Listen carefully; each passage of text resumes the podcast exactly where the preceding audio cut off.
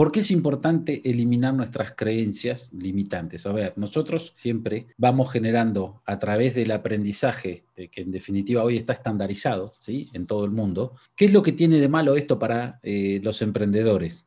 Que nosotros desde muy chicos lo que nos enseñan es a ser obedientes. ¿Está bien?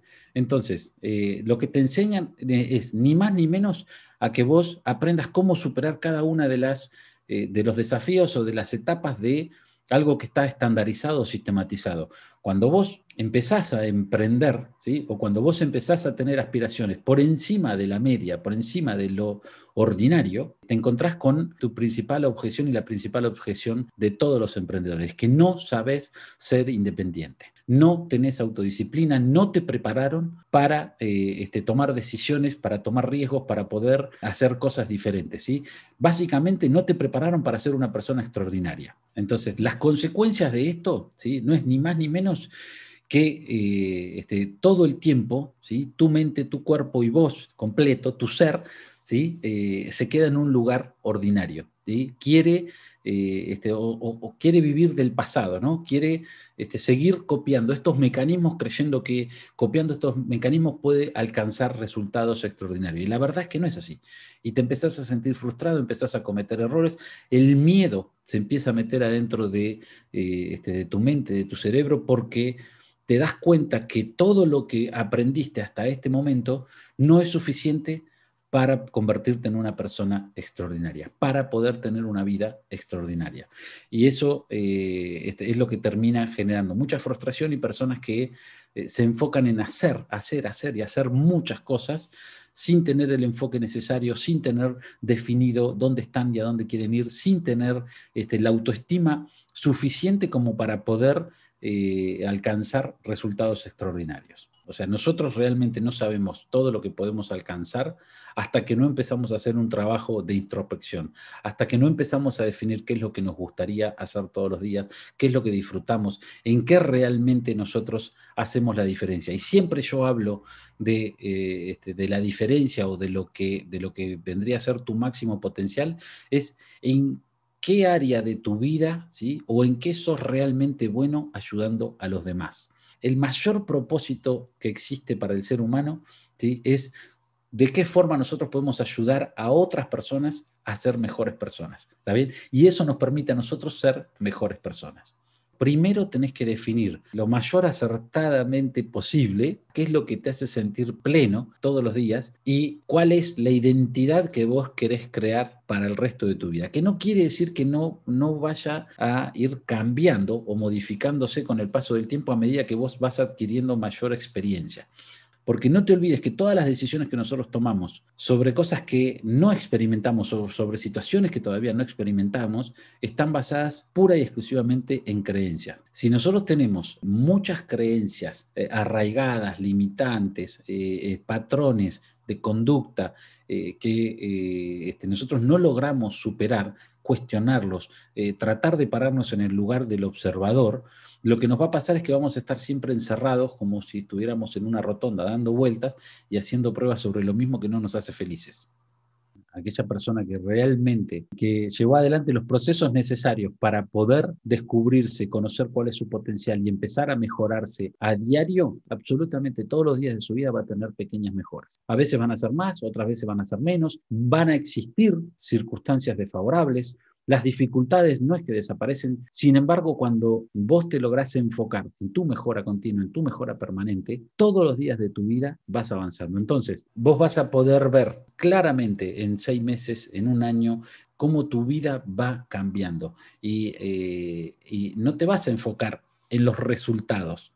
¿Está bien? No vas a estar todo el tiempo enfocado en los resultados. No vas a estar enfocado, por ejemplo, en todo lo que pasa ¿sí? a nivel externo, sino que vas a estar enfocado en tu interior, en tu desarrollo mental, en tu control mental y en desarrollar también las habilidades ¿sí? que necesitas para poder avanzar todo el tiempo ¿sí? al próximo nivel. Una vez que vos realmente te enfocás en lo que disfrutás, en lo que sos bueno, en lo que sabes hacer y no que crees que sabes hacer, te vas a dar cuenta que las opciones que parecen ilimitadas para vos se van a ir acotando y vas a tener mucho enfoque, ¿sí? Y vas a ayudar a más personas a alcanzar su próximo nivel y también te vas a dar cuenta que no tenés límites.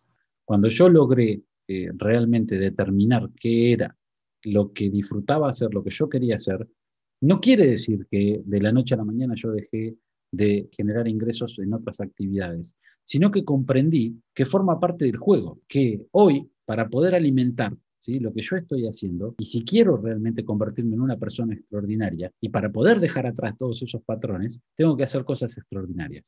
Por eso es muy importante buscar espacios en los cuales todos hablemos del mismo idioma, ¿no? Que tengamos aspiraciones, que sepamos que lo que queremos es ser independiente y que entre todos nos vayamos ayudando. Y sobre todo, elegir un mentor, una persona que nosotros podamos modelar, una persona que nos sirva de guía para que eh, esa persona nos permita a nosotros copiar, pero de manera consciente y no eh, de solo porque existen las neuronas espejo, y eso nos permita todos los días ir mejorando nuestro valor, ¿sí? Porque en definitiva no es el precio lo que determina nuestro valor, sino que este, está mucho más relacionado a, sobre todo a lo que venimos hablando, a el potencial que nosotros tenemos, ¿sí? Y cómo nos permitimos, ¿sí? De a poco ir creciendo, ¿sí? Ir modelando a otras personas y definiendo nuestra propia identidad.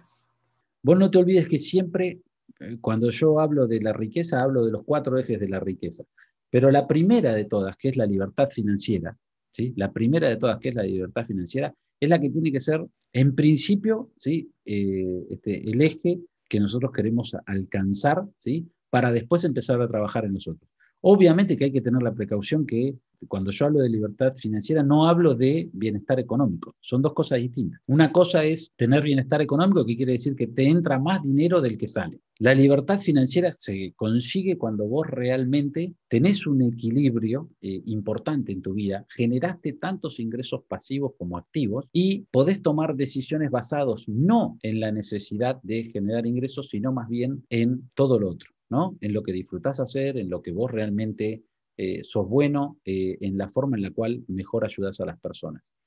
Tener preparada tu mente es fundamental, ¿está? Porque va a haber caídas. Y cómo te levantes de cada una de esas caídas y cómo logres superar cada una de, de esas presiones es lo que va a determinar realmente si vos podés o no alcanzar tu máximo potencial.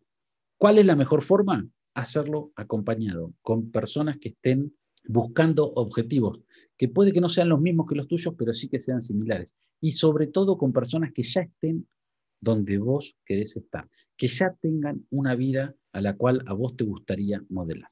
La mayoría de, las veces que me encuentro con emprendedores o con empresarios, me acaba de pasar, vengo de, de, un encuentro donde se suponía que íbamos a estar una hora y terminamos casi tres, porque casi llegando al final, esta persona se quebró, ¿sí? Este cliente se quebró, empezó a llorar como si fuera un nene, y ahí nos pusimos a conversar y a ver lo difícil, ¿sí? Y, a veces doloroso que es este, poder sacar nuestras creencias limitantes, porque es como eh, desgarrar una parte de nuestra identidad para poder crear una mucho mejor.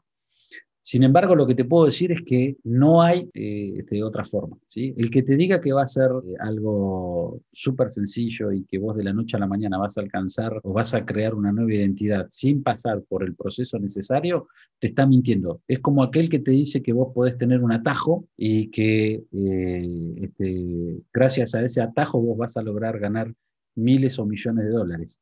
te está estafando. ¿Está bien? ¿Y qué es lo que te va a pasar? Seguramente una vez que tomes ese atajo y cuando vos creas que llegaste hasta ahí arriba, ¿sí? vas a caer y vas a volver al punto A. Entonces lo importante es que vos logres calmar tu mente ¿sí? y a partir de ese punto eh, empieces a trabajar en dar los pasos necesarios para subir en esta escalera. ¿sí? Ni más ni menos.